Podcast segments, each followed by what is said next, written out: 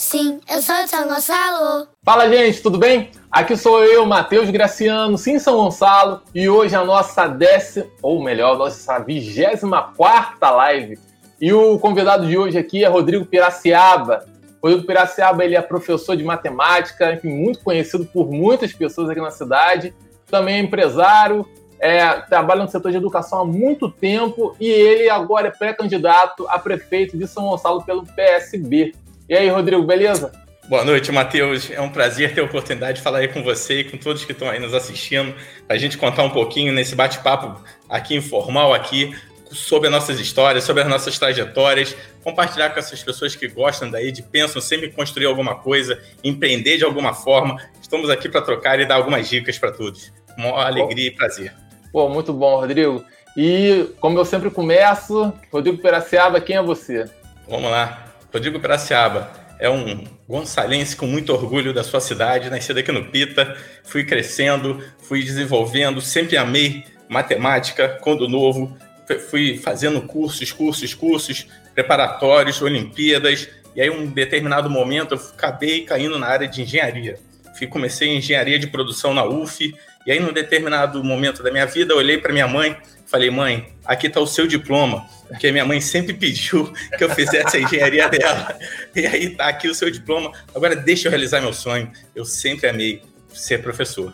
E aí eu fiz a matemática onde? Aqui do lado, na nossa FFP, aqui de São Gonçalo. Me formei na FFP em matemática, licenciatura, e depois eu fui fazendo cursos, preparando é, colégio, fui cofundador de um colégio aqui da nossa cidade, que você conhece, o Elite Rede de Ensino, e aí depois Sim. fui crescendo, crescendo, me especializando numa das coisas que eu mais gosto, trabalhar com gente. Fui fazer gestão de pessoas na FGV, me especializar em como botar a pessoa certa no lugar certo, como desenvolver cada pessoa, cada um, levando para a área exatamente aquilo que ele faz de melhor. E aí eu fui me especializando, Matheus, fui crescendo nessa área. Aí eu cheguei num determinado momento a ser o diretor de gente de gestão de uma grande rede de escolas, de um grupo chamado, antes de ser Eleva Educação, era Soma. Nesse momento eu fui o diretor de gente de gestão do Soma.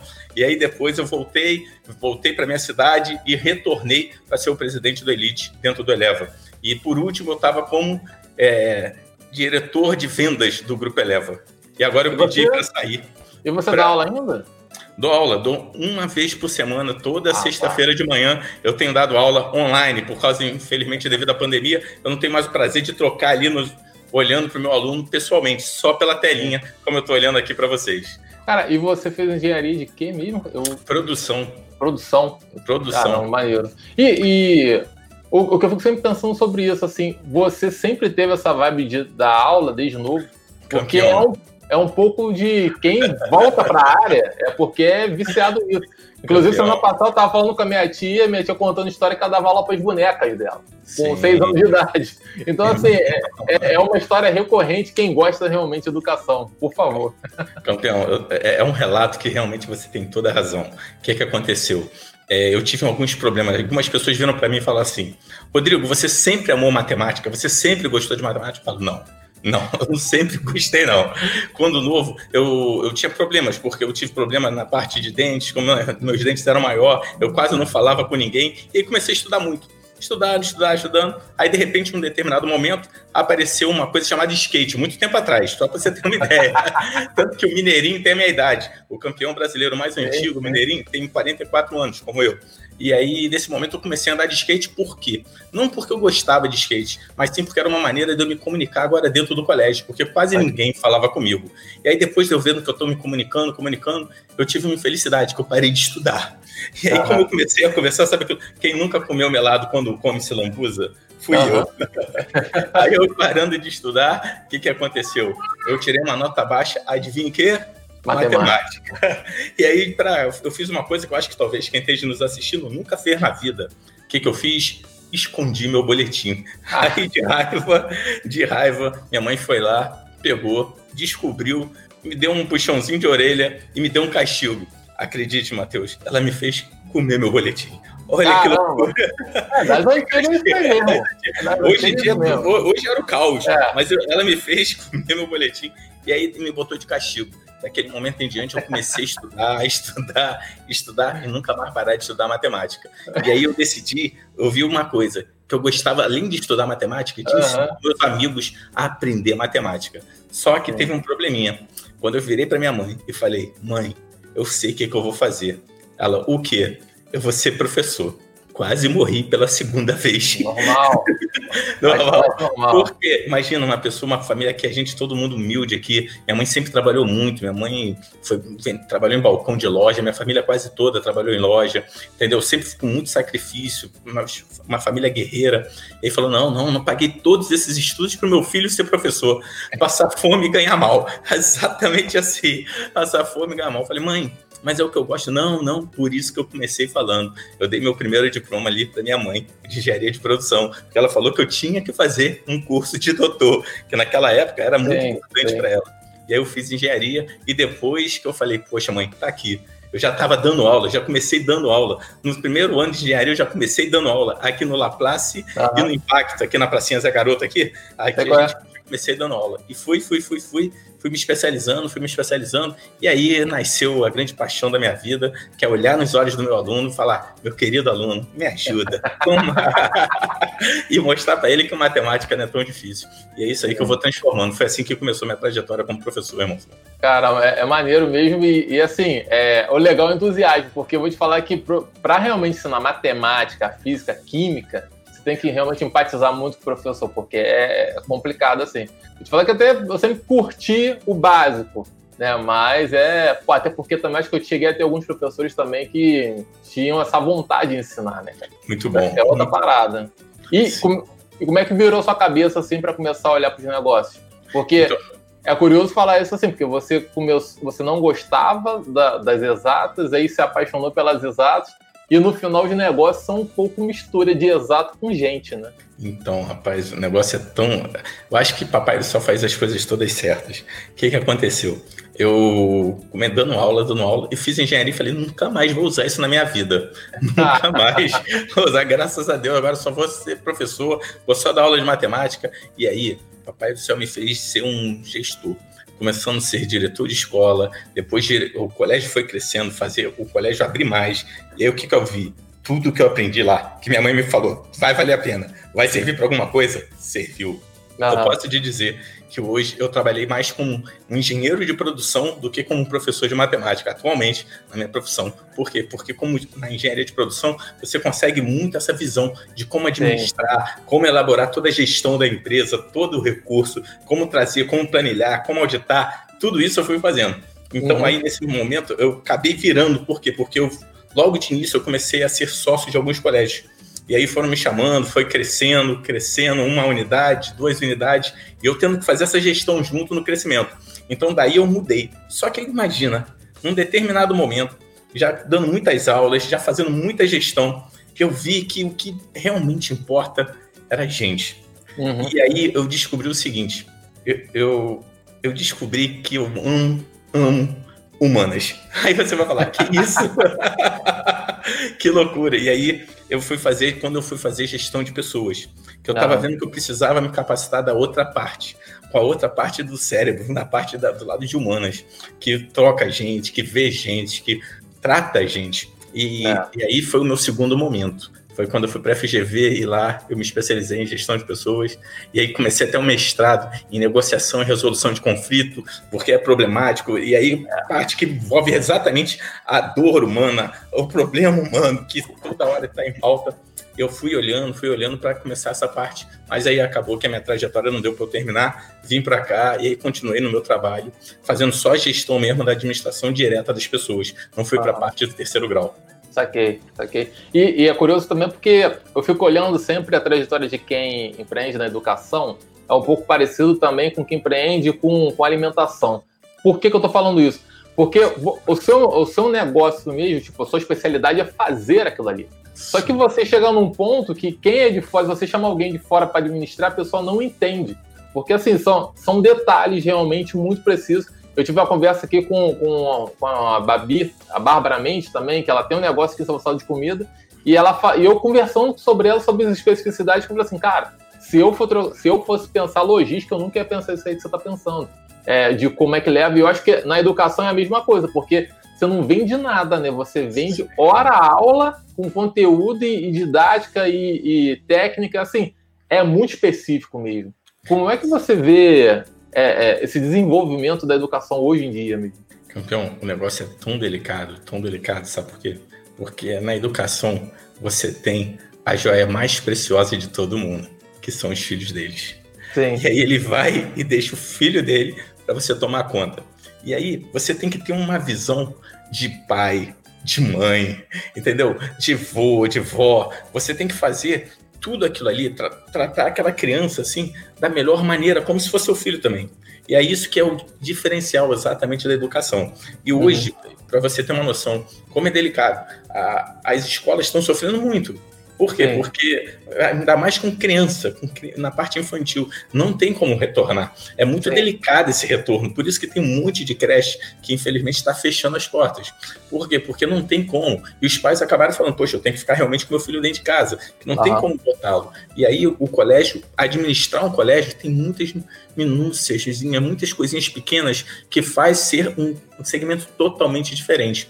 E quanto mais, eu costumo dizer, quanto mais anos você passa, melhor você fica, mais uhum. experiente você fica. Por isso que eu, o professor em si, quanto mais tempo ele tem mais domínio de sala, ele fica menos nervoso para se apresentar. Então, o tempo é algo vital no magistério. Uhum. Ajuda muito. E o que, que eu costumo até dizer? Que uma das técnicas que eu fiz para o grande crescimento dos colégios foi o seguinte: misturar. Misturar. Uhum.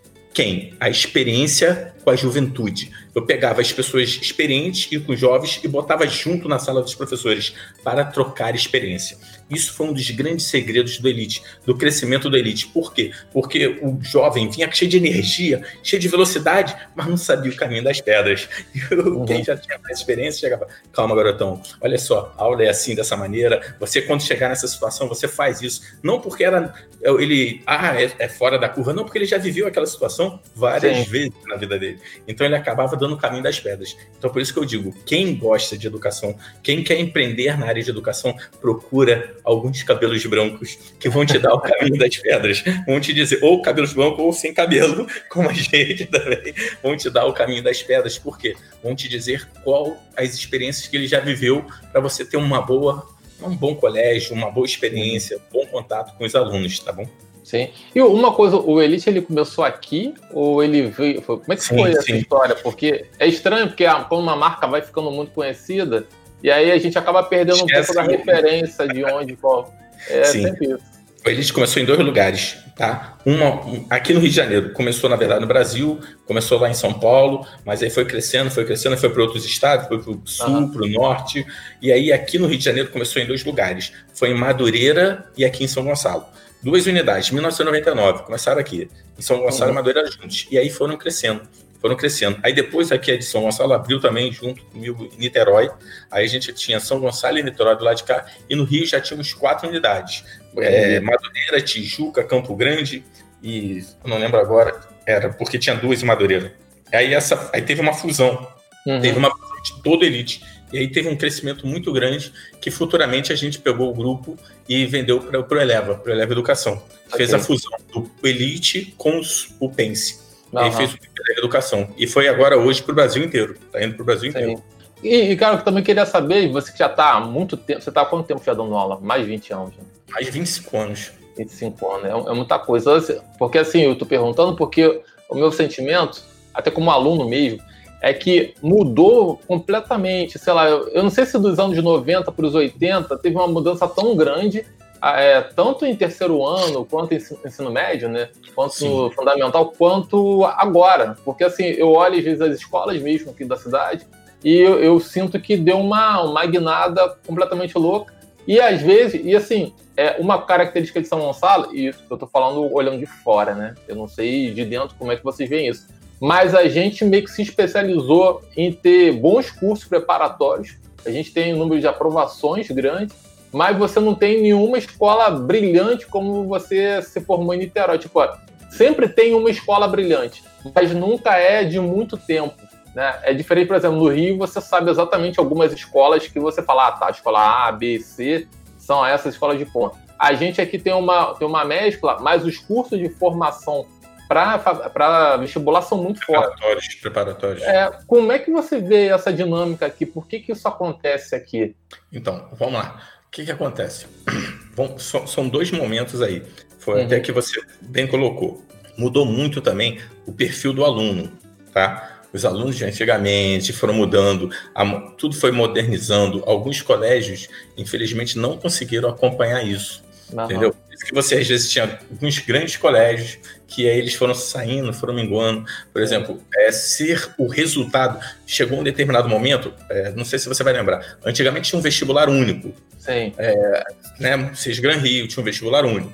Aí depois quebrou para vestibulares da UFRJ, é. UF, UERJ, pulverizou. E aí depois veio o Enem.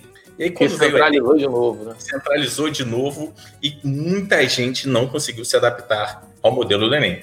Uhum. E aí muitos colégios, de, no resultado final, começaram a ter problemas. E aí uhum. muita gente começou a quebrar. Sem contar, como eu falei, infelizmente, é, infelizmente não, né? É, felizmente pela modernidade, infelizmente pelos colégios que não conseguiram se adaptar para e acabaram fechando. Então, uhum. teve dois momentos aí. Quando o colégio não conseguiu mudar, se renovar, reciclar os professores, acabaram os alunos mesmo vendo assim, poxa vida, eu tenho que ir para um uhum. lugar que esteja um pouco diferente. E a novidade com modernização, com tudo, sempre é bom. Sempre é bom, porque é bom sempre estar de ponta. É sempre uhum. bom levar para o aluno o melhor porque aí ele vai ver, poxa, eu tenho mais chance até num concurso, entendeu? Eu estou sendo melhor preparado aqui. E uhum. como você bem falou, é muito mais fácil muito mais fácil ter uma parte final, que é o curso preparatório, do que ter toda a história do aluno. E quer uhum. queira, quer não, tem muita gente que não aguenta. O aluno se enjoa do colégio. Então, isso é Sim. é outra parte delicada. Imagina a criança fez jardim, aí depois, né, infantil 1, aí ensino é fundamental, ensino médio, aí fala, poxa, eu não vou aguentar. Estou muitos anos no colégio, ele quer uma novidade. O próprio aluno que é uma novidade. E hoje em dia, com a informação chegando toda hora, muito rápido, as pessoas também querem mudar tudo e muito rápido. Uhum. E aí nada, e tudo fica descompassado, né? Exatamente. Entendi. Entendeu? A modernidade fez isso com todo mundo querer a velocidade da resposta, uhum. querer tudo mais rápido, ter acesso a tudo. Tem uma, uma brincadeira que as pessoas falam o seguinte: se você fosse congelado há 50 anos atrás e se descongelassem eu vou, não vou dizer hoje, tá? Não vou dizer hoje, mas se desconsiderassem antes da pandemia em janeiro, antes da pandemia em janeiro, a única coisa que você saberia que não mudou era um colégio. Tem é, exatamente. o quadro, tudo. Por que, que eu estou falando antes da pandemia? Porque essa pandemia veio e fez os professores se reinventarem. Foi um dos momentos mais delicados do magistério. Quem é professor, imagina, tinha professor que nunca imaginou e ter que olhar como a gente está batendo um papo aqui. Por. Porque ele faz sobre 40 anos da vida dele dando aula com quadro, o giz ali na mão dele, o apagador, só falando com o aluno. E agora não, ele teve que se reinventar, botar a aula dele no, no computador, projetar, e, imagina, deixar tudo dinâmico. Uhum. Professores de matemática, fazer todas as contas, tudo agora dentro do computador. Teve muita gente que sofreu um pouquinho. Sim. Mas, e eu acho que. E agora, talvez também, assim, além dessa questão do professor, que, que eu vou te falar que eu olho ainda isso aí como uma base, né? Mas eu vejo a grande importância das pessoas, dos é, jovens, jovens não, adolescentes e crianças ficarem em casa para os pais poderem também voltar a ter noção, ter ciência do que, que eles fazem na escola. Né? Eu acho que isso é, é para mim, a grande revolução da situação para poder entender a vida do professor e fazer esse casamento para que o aluno volte realmente a dar valor, né? Porque o que acontece muitas das vezes é que a gente vê o aluno vai para a escola e, maluco, tá nem aí depois, né? É, infelizmente acontece muito. Acontece muito, Matheus, e eu vou até ironizar. Semana passada teve um vídeo que viralizou quase todo mundo recebeu um pai falando: por favor, essa aula online é horrível, eu não sei mais o que era escola. E aí o pai sentiu um pouquinho, entendeu? A, a responsabilidade do colégio. Uhum. Porque tem muitos pais que, infelizmente, botam, às vezes, o filho lá no colégio como um depósito do, do aluno. E não pode ser, entendeu? Tem que ter. Eu costumo dizer que a, é a tríade do sucesso. Tríade do sucesso, sempre. O aluno, a escola e principalmente a família quando esses três estão juntos, meu amigo, uhum. quando os três se abraçam, o sucesso vem certo, entendeu? Quando o pai, a família entra dentro do colégio e cobra do colégio e pede, poxa vida, eu quero ver meu filho desenvolver e cobra em casa do filho e bate nas duas pontas, meu amigo, essa criança cresce muito, cresce Sim. muito. É até uma brincadeira que eu gosto de falar em reunião de pais, é todo pai, sempre, todo pai, até um conselho para os pais que estiverem nos assistindo. Quando seu filho chegar com uma nota boa em casa, por favor, nunca, mas nunca o chame de inteligente. Ué, Rodrigo, mas como? Ele tirou uma nota boa, foi chamado de inteligente. Não, não, não. Não chame de inteligente. Sabe por quê? Porque senão ele vai ter medo de deixar de ser inteligente. Então, quando alguém tirar uma nota boa, seu filho chegar em casa com uma nota boa, fala assim: parabéns, você se esforçou bem. Continue se esforçando para continuar mantendo essa nota. Por quê? Porque aí, sabe o que acontece? Ele sabe que aquela nota veio do esforço dele. E que ele só vai ter aquela nota novamente porque ele vai ter que se esforçar, não porque ele é inteligente. E aí sim, a pessoa entende, porque senão ela tem medo de deixar de ser inteligente. Isso não pode, entendeu? Então, por isso que eu oriento os pais, falo, parabéns, muito bom, excelente dedicação, continue assim, porque você vai repetir isso de novo. E aí, a criança continua lutando, se esforçando, se esforçando, se esforçando. É uma dica para os pais que estão nos assistindo aí. E, e, eu acho que nessa mesma linha, né, é, um dos nossos problemas aí macro de até de estado também, educação. E aí pensando nisso aí que você acabou de falar que dessa mudança, especialmente de vestibular, vou te falar que eu nunca parei para realmente entender isso. E para mim é uma luz falar realmente que o Enem substituiu é, o, Enem voltando realmente a agrupar todos os, os, vestibulares. Isso deu uma revolução que eu nunca ia olhar com essa visão. Agora, ao mesmo tempo, também puxou as escolas públicas também para um outro ponto, né? Porque eu percebi também que criou um fosso ainda maior. E o que, que você acha que dessa experiência de escola particular dá para aplicar na pública hoje com todas as restrições que a gente tem? Cara, campeão, você foi quase na pergunta do milhão, sabe? na pergunta do milhão. Por quê? Porque, infelizmente, se chama investimento, tá bom? Investimento em treinamento, em capacitação, em desenvolvimento. O professor mesmo gostaria, quantos professores do colégio uhum. público que eu converso gostariam de ter um curso de reciclagem? Quantos uhum. professores pode perguntar, ah, eu gostaria de ter um curso de didática, de orientação, o novo, para rever tudo, ver qual está sendo ó, ó, a entrega de ponta, como eu acabei de falar, entendeu? O melhor resultado. Quem está fazendo de melhor aquilo ali todo, muitos professores da escola pública gostariam disso. Muitos professores da escola pública gostariam de ter o poder de escolher o material que vai ensinar para o seu aluno, entendeu? É. De se reunir, de procurar o melhor material, de estudar o melhor material, estudar o que, que o melhor material faz. Então, um dos grandes segredos se chama, se chama investimento. Quando nós trabalharmos isso, na rede pública, quando nós realmente chegarmos e falarmos, olha só, nós aqui também vamos trabalhar o investimento da sua capacitação. Ah, mas você vai ter gastos extras com o professor? Vai ter gasto. Meu amigo, isso não é gasto, isso é, é investimento, isso é ganho, isso é retorno, isso é dar oportunidade para quem nunca teve. Senão, eu vou ser sincero com você, acaba gerando hiato gera um hiato muito grande entre a rede particular e a rede pública. Entendeu? Porque na rede particular, quer queira, quer não, o, o pai, o, o, dono do colégio da rede particular sabe que para atrair novos alunos, ele tem que demonstrar algo mais. E aí ele investe mais, procura um, curso, entendeu? Que você tenha é, socioemocional, tudo que invista naquele aluno como um todo. E aí na rede pública, o investimento só língua. Quando você vê todo ano o orçamento que os municípios, que os estados destinam para a rede pública, parece que ou congelou ou diminuiu. Olha que surreal. É, não sei o que acontece. Um investimento que era para a gente transformar muito mais o nosso aluno, para melhorar muito mais a nossa sociedade em todos os sentidos, acaba minguando. É, uhum. É, algumas, eu, eu não quero entrar na área política, que não faz sentido, mas é o que eu costumo dizer.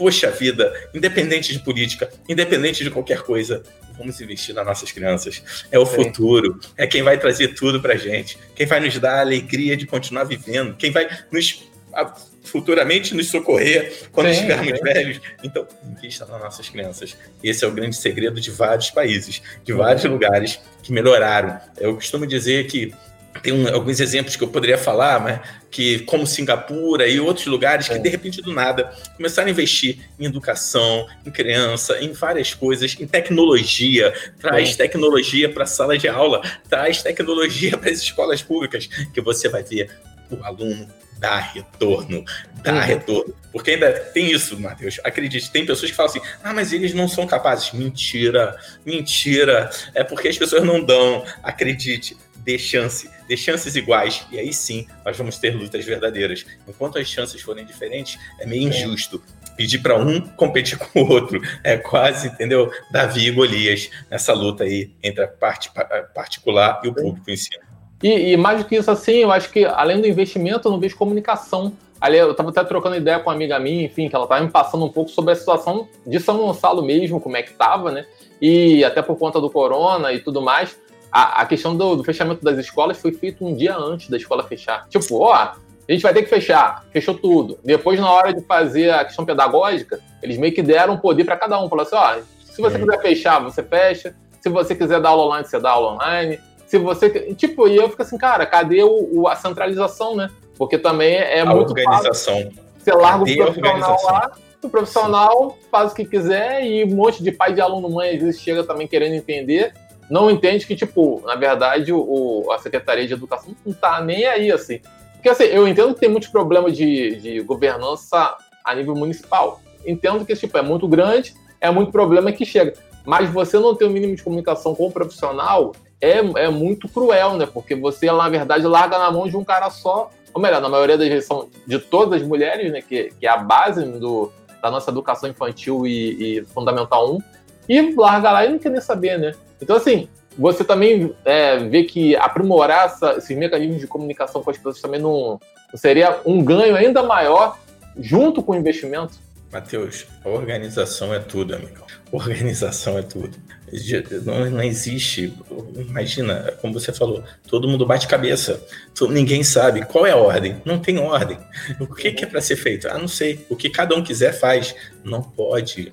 Não pode ser assim. Está desestruturado, está desorganizado entendeu? Você não está delegando, você está delargando todo mundo. E, e, aí, meu amigo, desculpa, mais uma vez, fica injusto demais a comparação, enquanto um monte de lugar, porque talvez o pai esteja pagando. Aí a pessoa acha, ah, lá eu estou pagando, aí o pai cobra. Mas aqui a gente também tem que cobrar, porque todo não. mundo está pagando os impostos. Na rede pública todo mundo está pagando. Exatamente. E era para também ser cobrado. Mas só que entra aquele detalhe, o que me deixa triste quem é a pessoa que o pai vai te saber cobrar. Também ninguém orienta, como é. você foi na comunicação. A quem o pai do colégio público vai cobrar? Ah, só vou cobrar para o prefeito. Não, não, é só o prefeito, rola, tem várias escadas, tem várias, como você também foi preciso.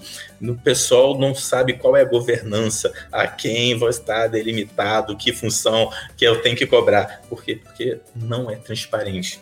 Imagina, uhum quando todo mundo, é, eu costumo dizer, se cada imagina se numa prefeitura, não é só na educação não, mas se cada prefeitura tivesse uma coisa que tiraram, que é uma coisa até que eu vou, vou, vou voar um pouquinho, um poupa-tempo que te orientava como ganhar tempo. Imagina se você tivesse algo assim em vários setores da prefeitura, em várias secretarias, que você soubesse alguém ou células que tipo, você no seu, no seu bairro dizer, você tem tais direitos. Cidadania, uhum. né, amigão? Cidadania, Sim. demonstrar para as pessoas ali que ela pode e ela tem direitos, entendeu? Como deveres também, óbvio, mas ela tem direitos e ensinar ela quais são os seus direitos. Quando a gente pensar nisso assim, de forma mais ampla, mostrar também, quando detalhar como que o diretor da escola deve ser eleito, como que o diretor, Exatamente. quem é o diretor da escola, né? que é um polêmico, é uma é. polêmica. De novo, não vamos entrar em política, mas como que o diretor tem que ser eleito, como que os professores, quem é o coordenador, a quem o pai pode se orientar numa escola, numa ausência, quando o pai quiser saber as notas do seu filho.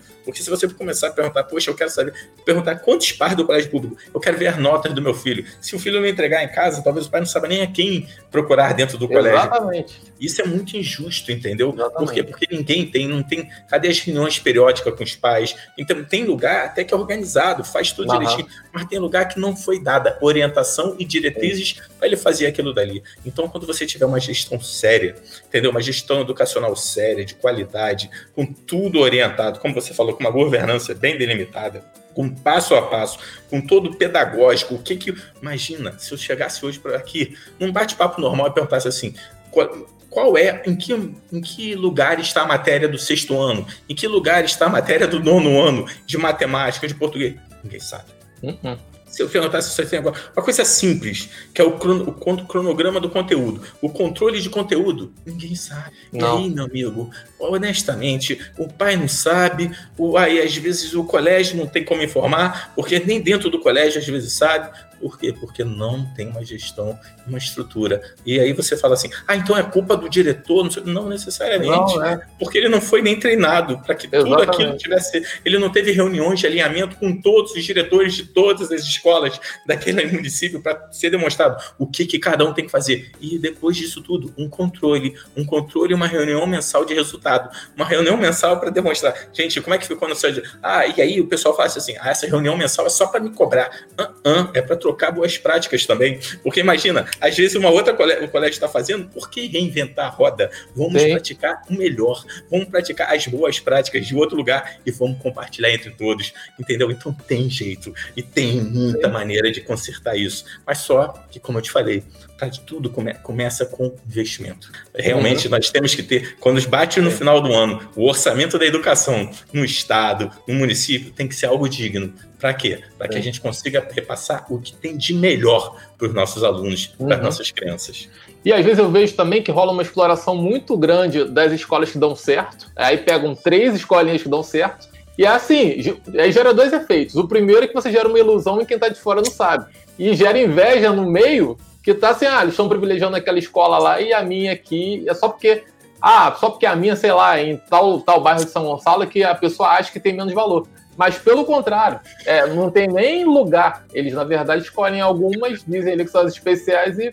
Então, assim, você, na verdade, quebra completamente a estrutura, tanto entre as pessoas, quanto Sim. também entre a comunicação, né? Sim, amigão. E aí, posso ser sincero, existe uma palavrinha que dói meu coração, que se chama o sensacionalismo, entendeu? Hum. Que aí eles vão querer exatamente fazer fama naquela que deu certo. Tá vendo? Vocês que não quiseram é. trabalhar, é igual eu fico triste, rapaz, eu fico triste quando uma pessoa pega um aluno, um aluno que de repente conseguiu passar na faculdade pública, porque às vezes ele é fora da curva. Ele nasceu Exatamente. assim, nasceu com QI altíssimo. Ah, tá vendo? Esse é juiz, olha lá. Você não é porque você não quer estudar? Claro que não. Claro não. que não. As possibilidades oferecidas foram outras. E aquele aluno ali é o fora da curva. Mas o pessoal Exato. gosta de pegar o quê? O fora da curva para dar como destaque. E não olhar o organizacional que está errado. Entendeu? Mas sim pegar aquele ali, tá vendo? Você não é porque você não quer. Que aquelezinho lá, aí é um no meio de um milhão. É amigo, é quase ganhar na loteria. É quase ganhar na loteria. Né, isso, ele veio de papai do céu, deu um presente a ele com um raciocínio um pouco mais desenvolvido. Com, eu costumo dizer que as crianças têm algumas inteligências, com QI um pouco mais avançado. Não necessariamente com QE e nem com QC mais avançado, mas com QI mais avançado. E aí, quando ele, você pega essa criança e bota ela como sendo exemplo, tá vendo? Isso é totalmente injusto. Isso é Sim. totalmente injusto. É, de, é quase que eu posso dizer desumano fazer essa comparação. Entendeu? Real ressaltar aquele aluninho que veio com, ah, com muita inteligência, porque nasceu assim. Ah, viu? Ele consegue. Se ele consegue, você também pode conseguir. Não é assim. Não Exatamente. é assim aquilo ali é a exceção da regra, entendeu? Então a exceção não pode virar regra. E isso que as pessoas caem nisso daí demais. Por quê? Porque às vezes tem alguns sensacionalismos que a gente comete aí nessa caminhada. Sim. Eu, eu queria agora dar uma boa noite aqui para Luzia Castelar, e também para o Edu Cainelli. Fala, Edu, beleza? Para Romero também. E para todo mundo que está assistindo. E agora eu queria também falar um pouco sobre a sua experiência empreendendo na cidade, porque é, da mesma forma que essa questão da educação, do pai acompanhar, até mesmo dos alunos acompanharem tudo, os professores, é uma grande confusão. Você falou do Poupa Tempo, lembrei que eu criei minha empresa aqui em São Gonçalo na época do Poupa Tempo. E assim, foi uma maravilha, porque eu lembro que eu cheguei lá até meio que, que faltava um documento, então eles chegaram, já arrumaram tudo de um lado para outro. E aí, beleza, acabou o poupa tempo. E aí, hoje, antes do sair da prefeitura, eu não sei basicamente nada, assim, não sei o que fazer. Assim, lógico, eu sei porque eu tenho o cavuco, mas assim, se eu por acaso não fizesse nada, eu não saberia vários detalhes se dependesse realmente do órgão que, que me gere, né? Que é a minha inscrição municipal. Eu queria um pouco saber como é que é essa questão da gestão das escolas também, é, se isso foi, foi fácil, ficou fácil, se é difícil, em relação realmente a abrir como empresa, ela trabalha como jurídico, né? Porque um dos grandes problemas nossos aqui é a questão das empresas não estarem aqui, estar tá em outra cidade, porque às vezes o ambiente de negócio é ruim nesse nível. Né? A gente não, não é fácil, na verdade, nem pagar o imposto. Queria um pouco saber dessa sua experiência. Sim. O que, que acontece, Matheus? É, quer queira, quer não, quando a gente abriu aqui em 99, era um uhum. pouco mais fácil. E a gente Sim. tinha alguns caminhos da pedra. Por quê? Porque o, quem abriu, o meu ex-sócio, o Leonardo, quando ele uhum. abriu aqui em São Gonçalo, o pai dele já tinha sido diretor e dono do Colégio Paraíso. Okay. Antigo Colégio Paraíso, então. Ele já deu o caminho das pedras todos para Leonardo. Mas hoje, se alguém quiser chegar na cidade e abrir um colégio do nada, vai ser muito difícil. Vai ser muito difícil. Por quê? Porque, de novo, infelizmente, como você foi preciso, como você foi preciso, uma coisa tão simples, tão simples como Poupa Tempo, que te ajudou, que te orientou, te deu o caminho das pedras, poderia ter um na porta da prefeitura para ajudar uhum. muitas pessoas que querem regularizar seu negócio. Ou melhor, online, né? Online, ou isso, ou isso, as duas. lindo. Mundo é. dos sonhos. Poxa, a tecnologia está aí.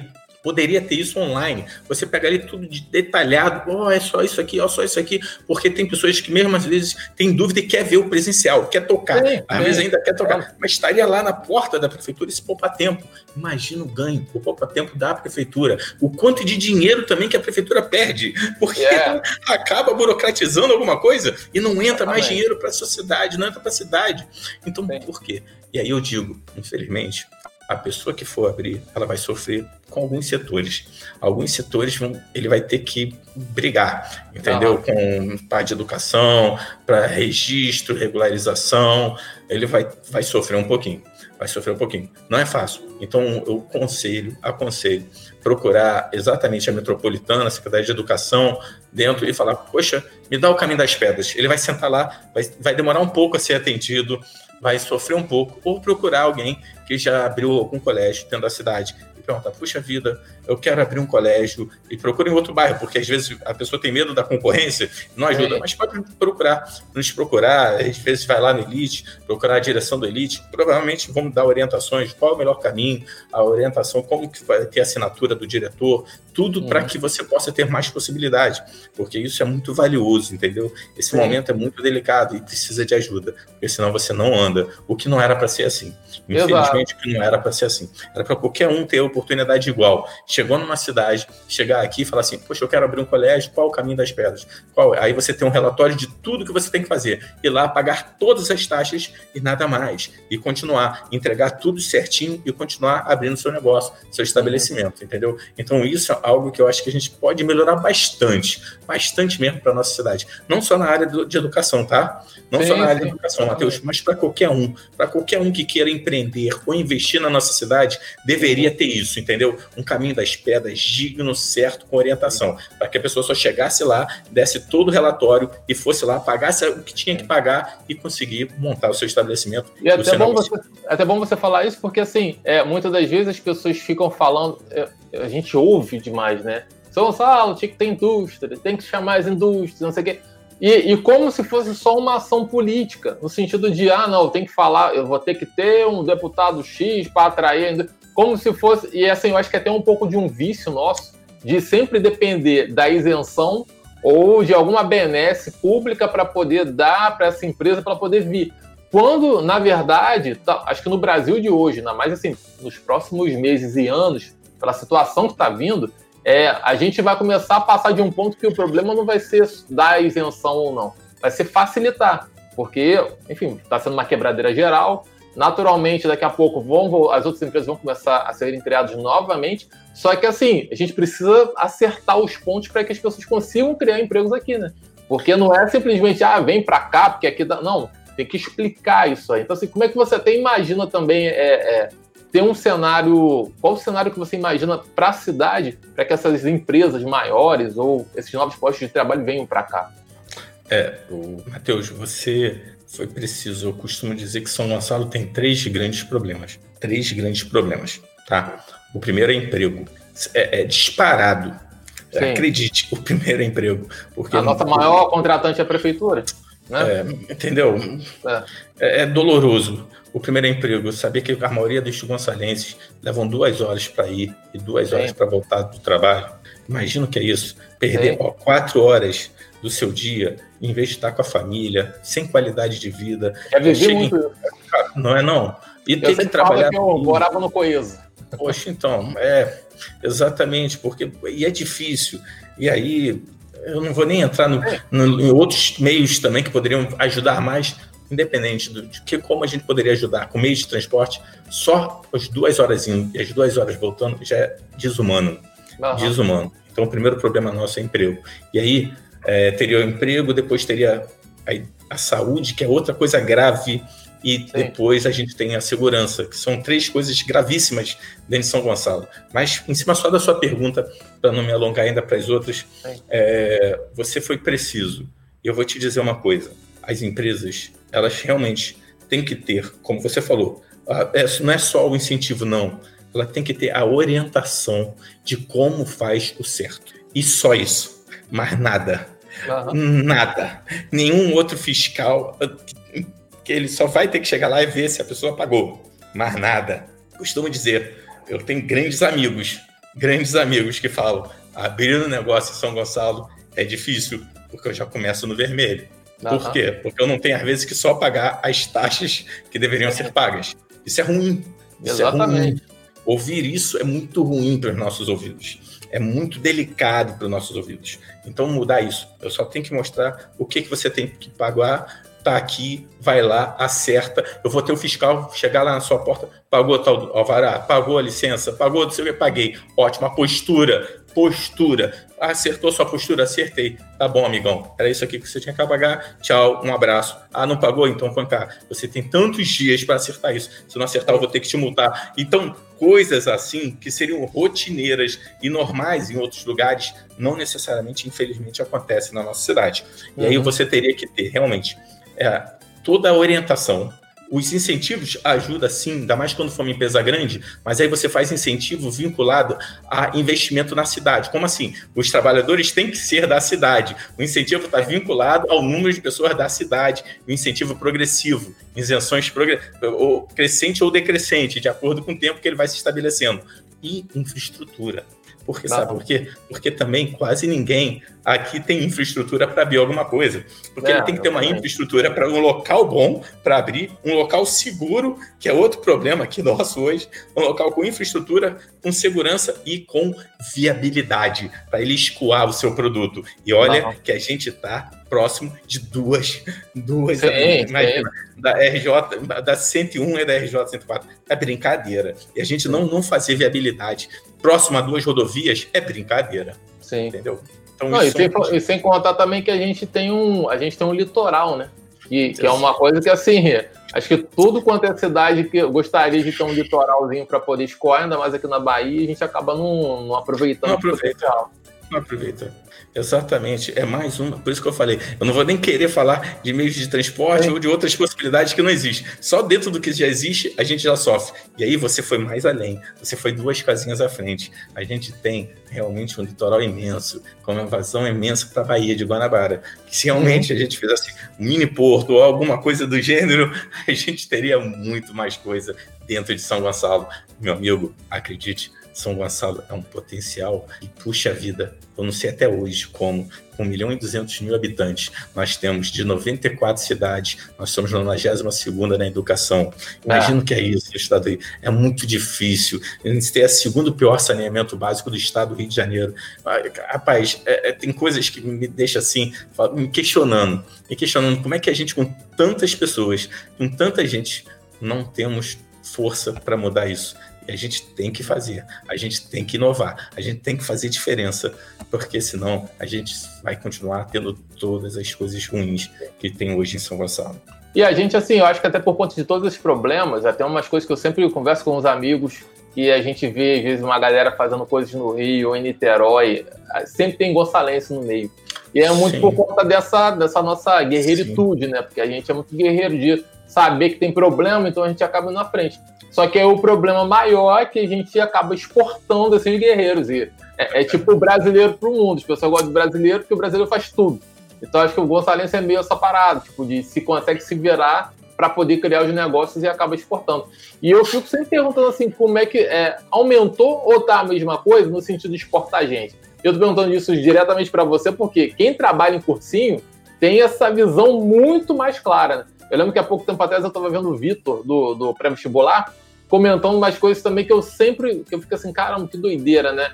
É, é, como para ele deve ser ainda mais complicado, porque ele fica assim, cara, eu pego, eu tô formando mão de obra, tô formando gente que não vai ficar aqui. Como é que você também vê isso? Ô, Matheus, é, você foi preciso mais uma vez. Você foi preciso mais uma vez por causa que, infelizmente, sabe o que, que acontece aqui? Não só não vai ficar aqui ah, todo mundo em São Gonçalo, quer queira, quer não, muita gente, muita gente, quando tem uma condiçãozinha melhor, o que que faz? Pega, vai para outro município. Pega, melhorou um pouquinho, vai para outro município. Porque aqui a gente não tem quase nada para essa pessoa permanecer aqui. E como você também falou, imagina, imagina o seguinte: São Gonçalo tem 1 milhão e 200 mil habitantes. Sabe o que é isso? Meio por cento da população do Brasil.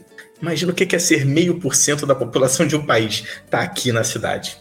Isso daí, para uma campanha, qualquer coisa, daria um ponto numa pesquisa de uma campanha. E aí você tem a gente sofrendo.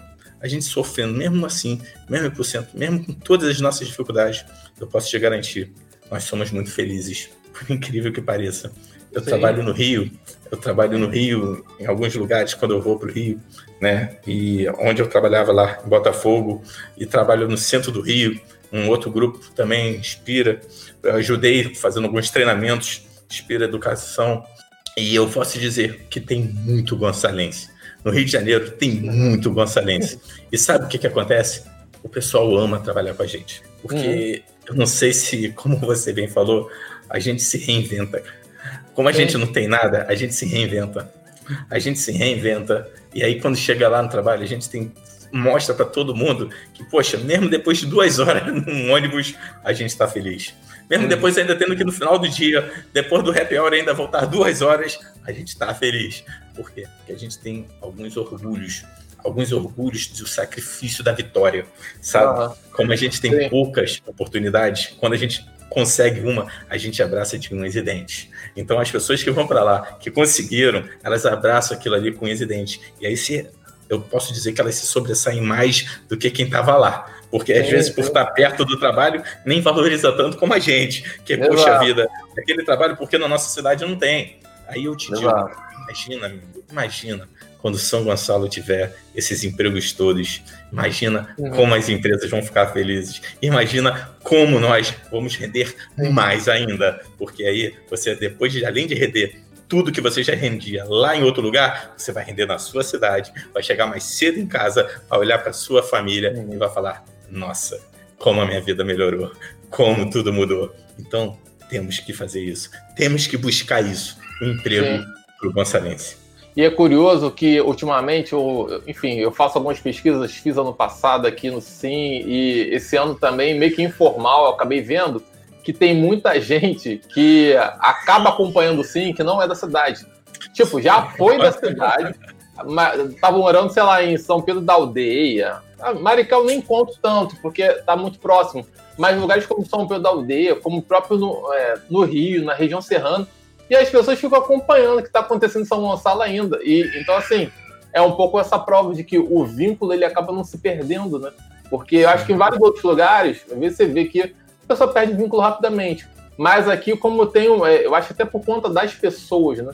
Até na minha Sim. música, quando eu fiz, eu lembro que eu fiquei pensando sempre isso. Tipo, a nossa gente é o nosso melhor. Não era nem só no sentido de das pessoas serem o melhor, mas era no sentido que a gente tem uma ligação muito grande com as pessoas. Né? Até há pouco tempo atrás, eu estava trocando ideia com um amigo meu, ele falou assim, não, Matheus, ele estava morando, eles estão morando no Meia, aí voltou para morar no Salgueiro, só que na época ele tava morando no Mé, ele falou assim: ah, não, eu, eu não volto, pra, eu não tiro meu título de São Gonçalo, porque quando eu vou votar, eu encontro todo mundo. Todo assim. Cara, que doideira. Eu assim, tipo, na verdade, ele, ele tá afim de sempre ter um encontro com as pessoas que ele curte. Então, assim, a cidade ela, ela é meio que um, um, independente do, da vontade que as pessoas. Ou melhor, da predisposição que as pessoas têm de gostar ou não. E eu entendo realmente que tem pontos de São Gonçalo muito delicados. Assim, enfim, eu, morei no paraíso quase minha vida inteira. Né? Eu já morei já no, no, no Barra Antonina e em outra época também no Estrela do Norte.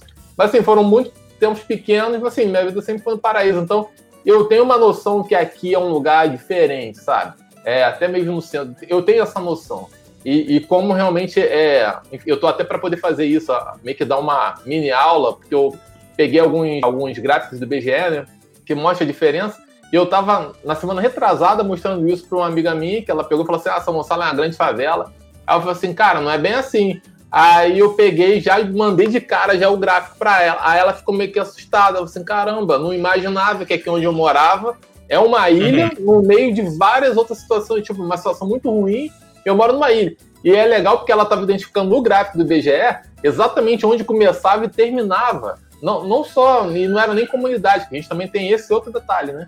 A gente Sim. não tem favelas, a gente tem bairros que são mais pobres ou, ok, tem uma ou outra favela, uma outra aglomeração subnormal, mas até mesmo se você for pegar o Salgueiro ou, ou algumas partes do Catarina, são bairros bonitinhos lá, loteadinhos, certinhos, tipo, não é a confusão, por exemplo, de uma, de uma rocinha, que é difícil até de você achar uma rua ou outra. Então, assim, as pessoas, às vezes, daqui, é, eu compreendo que elas têm uma outra noção, porque é, depende muito do lugar da cidade, mas eu vejo muito potencial, porque, assim, realmente, é, eu escrevi um post tem um, uns dois meses atrás, deu uma polêmica, mas, assim, é um pouco da realidade, que eu falei que ainda tinha gente do Brasil vindo para São Gonçalo, e aí as pessoas ficam assim, não, mas não é possível, falei assim, mas tem, porque o Brasil, ele é muito complicado. A gente está numa, numa grande bolha chamada Rio de Janeiro, que é a terceira maior metrópole da América Latina, e tem muito dinheiro. Só que a gente está numa disputa desleal com Niterói e com Rio porque são duas ex-capitais, e, é difícil você brigar com ex-capital. Em outro lugar do, do, Brasil, você tem duas capitais concorrendo com você. Aqui, aqui a gente tem esse, esse detalhe, e não é qualquer capital, é só o cartão postal do Brasil que está aqui a meia hora da gente. Então, assim, é uma disputa complicada, que até mesmo para poder trazer essa imagem nova da nova São Gonçalo para o Gonçalense, não vai ser tão tranquila. Mas, assim, com trabalho dá para fazer, porque você ter o Rio do lado e o Niterói do lado é um ativo. Né? É, é, pô, a gente tem as melhores universidades. Você forma pessoas que vão estudar nas melhores universidades do país e da América Latina. Então, Exato. potencial não falta, né?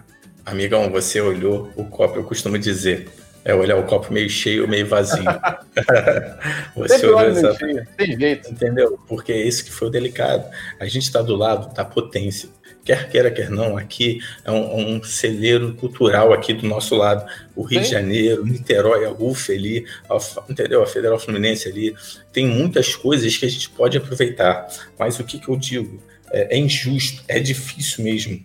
Uhum. Porque ano, ano após ano, você só vê a cidade minguar. Sim. Você não vê ninguém gerir a cidade você não vê gestor, você não vê, é, é, difícil. Se você perguntar, me dê os legados dos últimos anos, o que, que ficou de legado? Agora, é, é, é difícil. Então, quando você não tem um legado, quando você não tem nada para deixar para a população, a população desanima.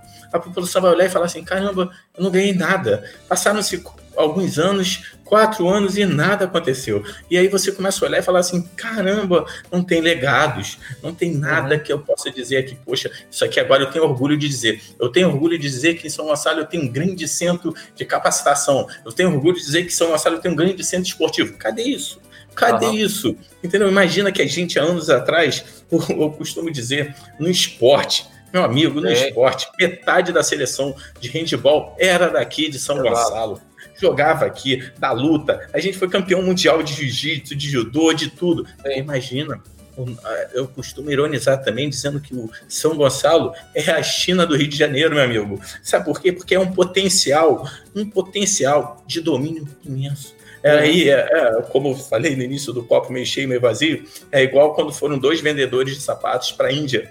Não sei se você já ouviu isso quando chegaram não. lá na Índia, não. Eu vou te contar. Quando chegaram lá na Índia, o primeiro ligou para a empresa, foi do, de fora, ligou para a empresa e falou: por favor, me leva de volta. Aí o dono da empresa, por quê? O responsável dele, por quê? Porque eu olhei aqui e ninguém usa sapato. Ninguém usa sapato. Tá vendo? Todo mundo descalço, andando de sandália. Ninguém, eu não vou vender para ninguém. Aí chegou o segundo vendedor, ligou para a empresa dele, falou: por favor, quem me mandou para cá, manda um beijo para ele e agradece. Agora me manda muito sapato, porque é. eu vou ter muita oportunidade de calçar todo mundo, porque Sim. aqui ninguém usa sapato. Como você olha o seu copo? Sim. Como você olha o seu copo? De novo, a gente tem muita chance de fazer algo nunca antes visto. Nunca antes visto. Sim. Como? Porque a gente tem oportunidade, tem espaço, tem gente. Tem gente É, só... mão, exatamente. Porque, desculpa te interromper, mas a mão de obra é fundamental. Poxa, amigão, tem é. gente. Exato. Tem gente. Ainda, ainda tem gente. Porque para mim, assim, a gente está vivendo um momento que agora é, é, meio que vai ser um. É estranho falar isso, é estranho falar isso, porque as pessoas sempre acham que é meio que oportunista. Ah, tá falando agora, nesse momento. Mas, assim, economicamente, e até mesmo numa linha histórica, a gente está numa linha, num, num, período de vai racha. É, e está muito claro. E pior ainda, porque a gente ganhou mais um competidor que é a Maricá. O competidor Sim. sentido de atrair talento e atrair, e atrair a renda também. Então, assim, antes era Niterói, que era caro. Então as pessoas acabavam não indo. Eu saía até do estado. Assim. Tem amigos que saíam do estado, do país, por conta disso. Mas agora você tem a renda média indo para outra cidade. E aí é o momento mais perigoso de todos, porque eu estava olhando os dados lá no, no portal da transparência, e aqui são cerca de 250 mil pessoas recebendo auxílio. 250 mil é metade, é, é metade não, é quase um terço eleitorado. E aí, quando você vai olhar a outra parte também, acho que chega a 300 quando você conta Bolsa Família, é auxílio e o, o BPC. Ou seja, é muita gente recebendo auxílio, e aí você olha e fala assim, cara, por quê? Não é porque ah, tá, as pessoas não trabalham, porque simplesmente não tem renda para poder trocar. Então você acaba matando a renda, você tira daqui. Então, assim, é um período muito valracha, que aí às vezes eu vejo uma galera chegando umas promessas que assim, maluco, se você não resolver essa questão realmente de tentar orientar os negócios para que ele floresça e orientar as pessoas, você daqui a 10 anos vai ser a cidade mais empobrecida. Sim, o e trabalho aí, informal. Voltar, não volta. Campeão, é.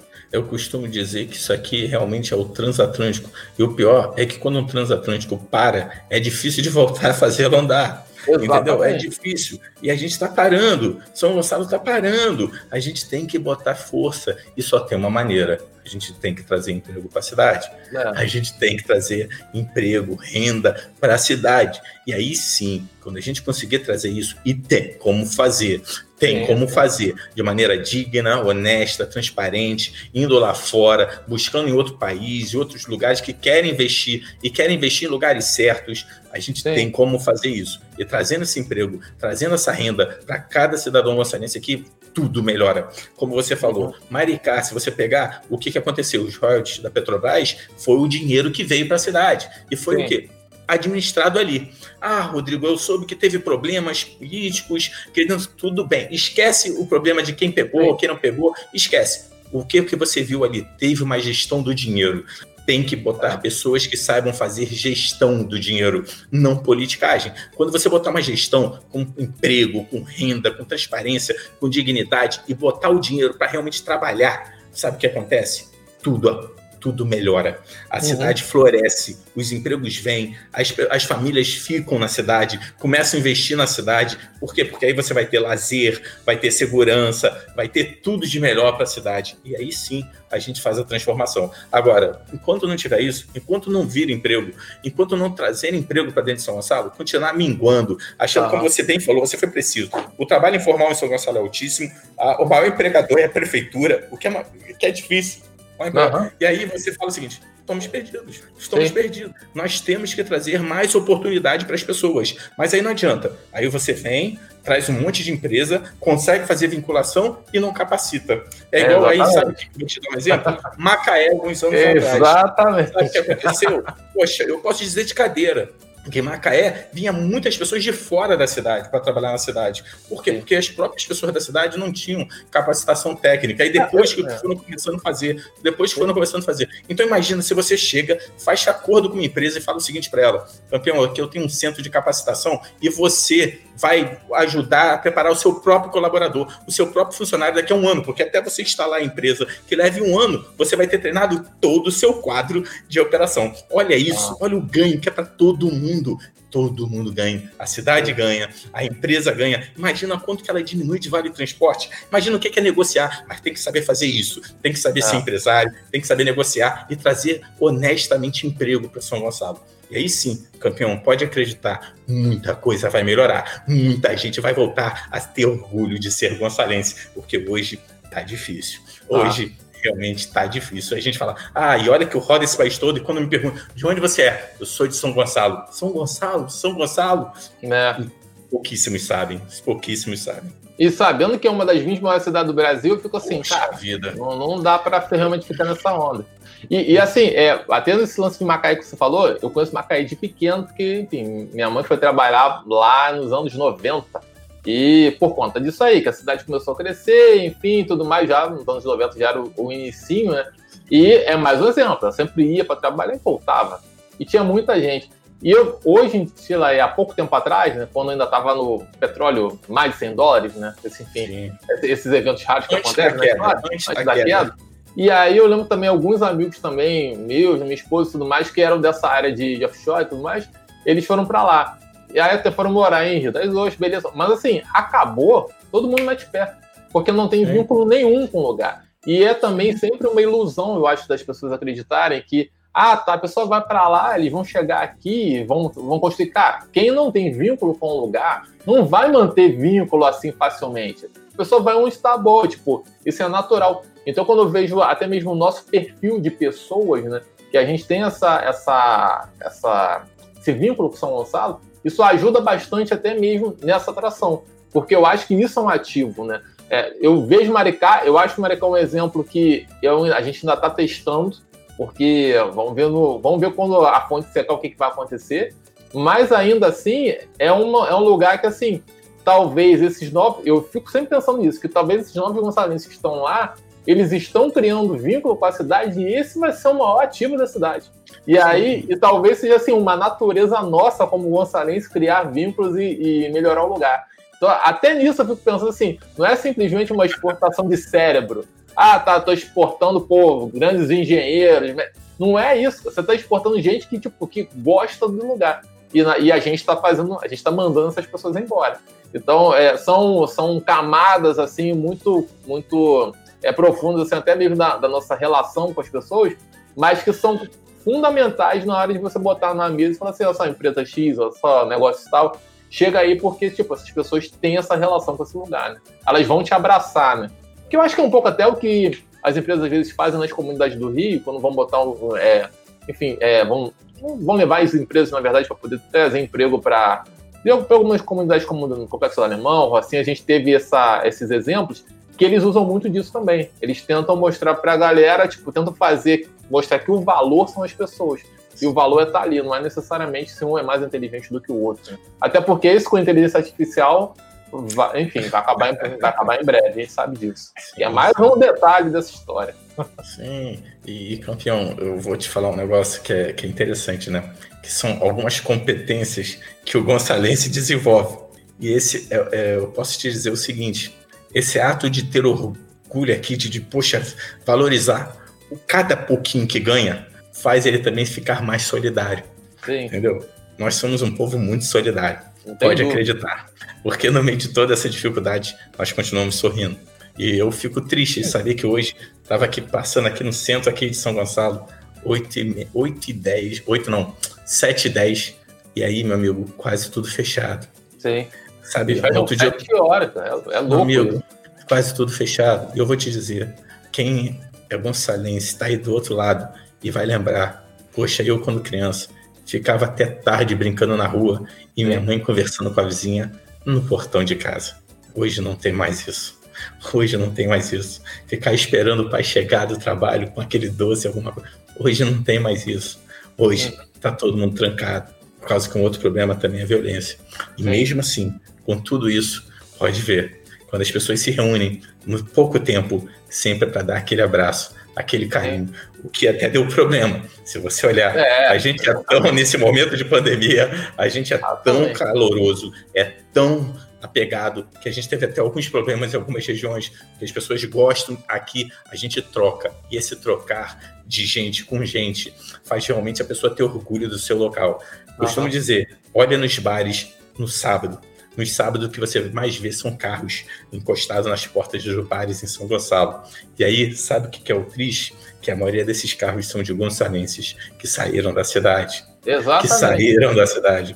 Vai ver nos campinhos de várzea aqui, ou no, no, nos society, futebolzinhos de society. Eu Aqui no Rocha aqui tem um campo de um grande amigo aqui, de pó de pedra, campo do Baúca e outros campos aqui, que, poxa vida, reúne tanta gente que não é mais daqui, mas que Sim. vem para cá, porque é. tem orgulho de estar com um amigo daqui de São Gonçalo, que lá, quando chega lá, e o pior, muitas das vezes é discriminado. E esse é. pessoal é de São Gonçalo, Exato. esse pessoal é de São Gonçalo. Aí ele vai para lá e aí não se sente bem, vem ficar aqui compartilhando com a gente, falando com a gente que é aqui da cidade. E esse orgulho, só a gente que é aqui de São Gonçalo sabe como é. Então por isso que eu digo, Mateusão, não é mole. São Gonçalo é algo fora da curva, fora da curva, mas que infelizmente durante muitos anos tem sofrido com algumas gestões públicas que têm acharcado, acharcado e acharcado a cidade.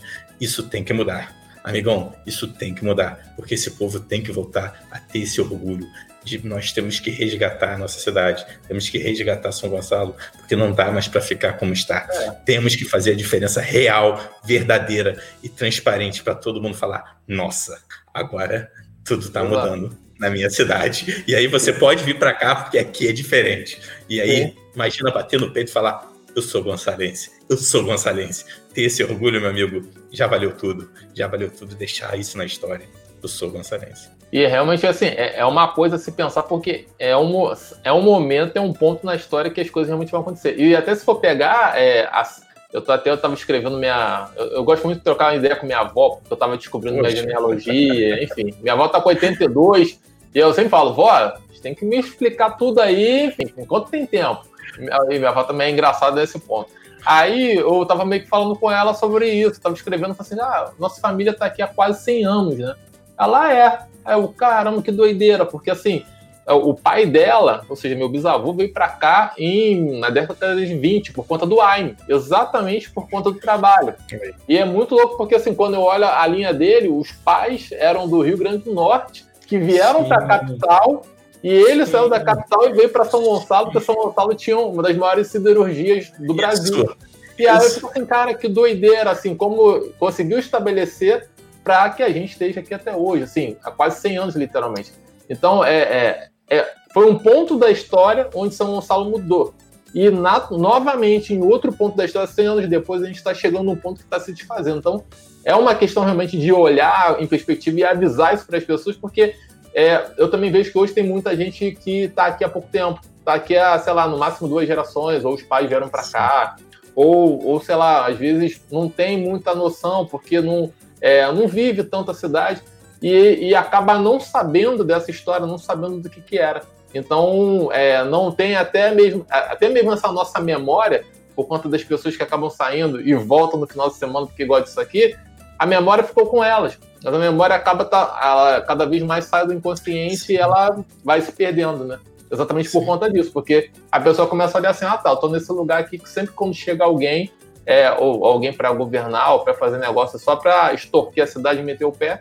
Então a pessoa acaba também, ah tá, eu vivo aqui e tchau, cada um fazendo a tua. Só que assim, tá todo mundo perdendo um pouco a noção dessa realidade desse ponto. E agora com pandemia, piorou mais ainda, né? porque a gente tá tendo um marco realmente para entender quais, quais serão as mudanças daqui a 10 anos. E Rodrigo, Fala. até a gente tá já aqui já uma hora e uma hora e oito minutos, então a gente encaminhar para o final, eu queria muito que você falasse se de repente a gente não falou algo aqui, você lembra. E, enfim, microfone aberto, você dá o seu recado. Amigão, primeiro, Matheus, muito obrigado, sabe? Muito obrigado pelo convite, muito obrigado pela troca. de Uma hora e dez foi um prazer trocar com você. foi um prazer mesmo, porque realmente você enriquece aí a gente que é daqui de São Gonçalo, que quer algo diferente pela cidade. Você enriqueceu aí a nossa conversa. Eu fiquei assim realmente muito feliz agora olhando aqui porque você falou, fui olhar o horário, realmente uma hora e dez e foi assim, foi voando. E eu queria dizer o seguinte, pessoal, nós temos o poder de fazer toda a transformação. Você que está aí do outro lado da tela aí, que é aqui de São Gonçalo, que não é também, mas tem parente aqui na cidade, você que sabe o quanto que isso aqui era maravilhoso, quantas indústrias, como o Matheus bem falou, tinham na cidade, quantas saíram, por vários fatores, por fatores de segurança, por outros fatores de, de gestão pública, de outros, nós temos que fazer a mudança. Acreditem, é, daqui a pouco, esse ano mesmo, no meio de uma pandemia, nós vamos ter o poder de novo do nosso voto.